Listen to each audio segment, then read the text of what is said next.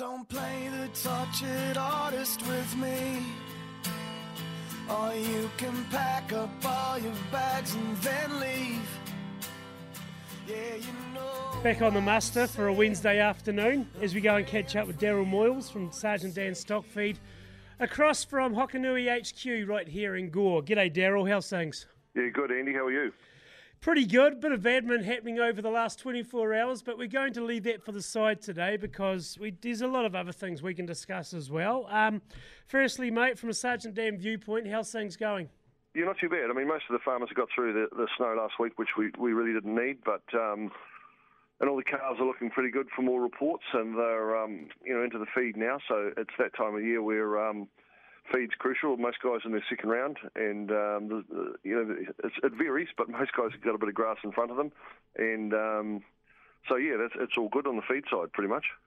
As far as September, it's probably one of the better Septembers on record, apart from that one week, oh, gee, about three weeks, three and a half weeks ago now. Gee, time flies. We had that snow flurry. But that aside and take away the start of last week, um, everything's actually been pretty good, hasn't it? Well, in, in, general, most people think it was a reasonably good start. I mean, I talked to a guy this morning and he said, you know, like he's got more grass and his calves are doing quite a bit heavier than last year. So, um, no, pretty positive, really. I mean, as long as we, and the forecast shows we're going to get a pretty good few days. So, I just talked to a grain grower this morning who's trying to plant flat out and get all that up to date. So, out the uh, the guys that aren't too wet are um, looking pretty good. Yeah and a few guys have done baleage already, just trying trying to control the feed. Which there's always early baleage made at this time of year, if we're perfectly honest. But it's still hard case when you see it. Then you see the way the turns a couple of days later. There's a chance perhaps that feed got um, that silage got fed out the next day, or the baleage, sorry, because it was just a matter of controlling the feed in the paddock too. So well, it's crazy how it swings. It is, and you've got to make the call. So, and there's a lot of guys have sort of uh, gone from, you know, average cover to really good covers, and even guys mowing in front of the yeah. girls now, which really, uh, with the price of diesel, is a big call. But um, you know, there's a bit out there, so should be a pretty good, um, you know, run into mating from here on in. I'd suggest.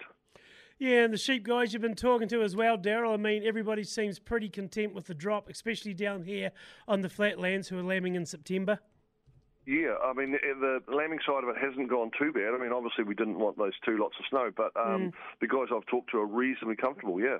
Yep. Just the way the feed situation is in general, though, it just shows you how you know, Forrest Gump summed it up best of all when he said life's like, like a box of chocolates. You don't know what's happening next. And farmers, for want of a better industry, know that better than anybody at the moment. But feed situation as well that we're looking at too. I mean, you don't know, what, it just varies so much. And it's just so relevant on farm because, you know, other external factors aside as well. You've got supply chain, etc. Um, you've got freezing works as well. You've got issues with um, labour.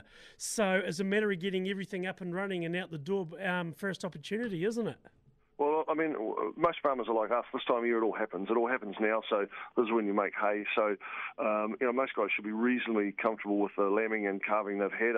you know, the dairy guys had got most of their girls in milking now. So uh, from here on in, yeah, we just want a really good run through to Christmas and things will be good. Try and put the other stuff aside that's happening in, in the side. I know it's hard, but yeah, um, yeah, yeah. You know, you got to stay positive. The, the on farm things aren't looking too bad. Um, from your perspective, how's things looking as far as supply chain, etc., everything else? Well, touch wood, that's panning out, you know, better than expected. I've just ordered some stuff from overseas, and freight's come down a wee bit. Not to where it was, and I don't think it ever will be. But you know, some of the freight's come back, and that one lot of raw materials ordered yesterday's actually come down in price. So that's relatively new in this world we live in. But hopefully that'll continue. And really, there's no big hiccups with getting, as long as you're ordering in plenty of time, uh, supply chain isn't too bad at this stage. No. So even though Ukrainian situation is going on, you tend to think it's starting to free up oh so slightly. Yeah, well, they said the, the freight, overseas freight, is definitely freeing up and coming back slightly. So, I mean, the dollar at 55 uh, doesn't help um, importing things, but um, it's good for the guys sending stuff overseas. You, you can't have it both ways. Dollar, yeah, the dollar's another one, isn't it? The way it's come back like it has come right back down. Not that long ago, it was looking pretty good against the US, but bang, all of a sudden we're back to low levels. And while it's good for exporting, yet again on the importing side of things, like as you well know, Daryl, it's just a pain in the bum. Well, I mean, if you look at soya, it would be a good example. We use soya in a bit of in a few of our feeds. It's a great source of protein. Comes out of the US and Argentina. We were paying around eight hundred dollars land at the mill last year. Yesterday on my spreadsheet, it was looking about eleven fifty. So that's you know quite a substantial increase when it's a it's a key ingredient in some of our feeds. So that's just a one-off really, but it does show you that things are are um, not normal, as we say. Yeah, we just got to look at the price of fert on farm as well. Urea, for yep. example, um, record prices we're seeing there, and it's farm gate inflation. But you know, we're staying glass half full. We're not going along those lines today, really, are we? No, no, best not to. Pretty much. Um, just just when you're talking to cockies, when you look at the future as well, we talk about the feed at the moment. We're looking at what's happening in the lead into Christmas as well, and the stock's looking just when you drive around the show, feed's looking good, um, and the stock are looking really healthy, and it just shows you how New Zealand are some of the most efficient producers of food in the world. Oh, absolutely, and I think it goes without saying that's going to be discussed a wee bit over the next few weeks, no doubt. But um, I, I think we're pretty smart um, outfit, really, the farmers down here, or farmers in New Zealand in general. So um, we're just a shame a few people didn't realise that. Absolutely. Hey, Daryl, if somebody wants to get in touch with yourself and this team at Sergeant Dan Stock Feed, what's the best way to go about it? Just, just best on our 0800 number, which is 0800 SGTDAN. Hey, Daryl Moyle, Sergeant Dan Stock Feed, thanks very much for your time on the muster and supporting the muster like you do with the Farmer Roundup every Monday. We do appreciate it. No problem. Always good to talk, Andy. Daryl Moyles there from Sergeant Dan Stockfeed and that magnificent building across from Hokonui HQ, looking at the big thistle on the side of the building there. You just got to stand there and appreciate that building. It's just a landmark of Gore.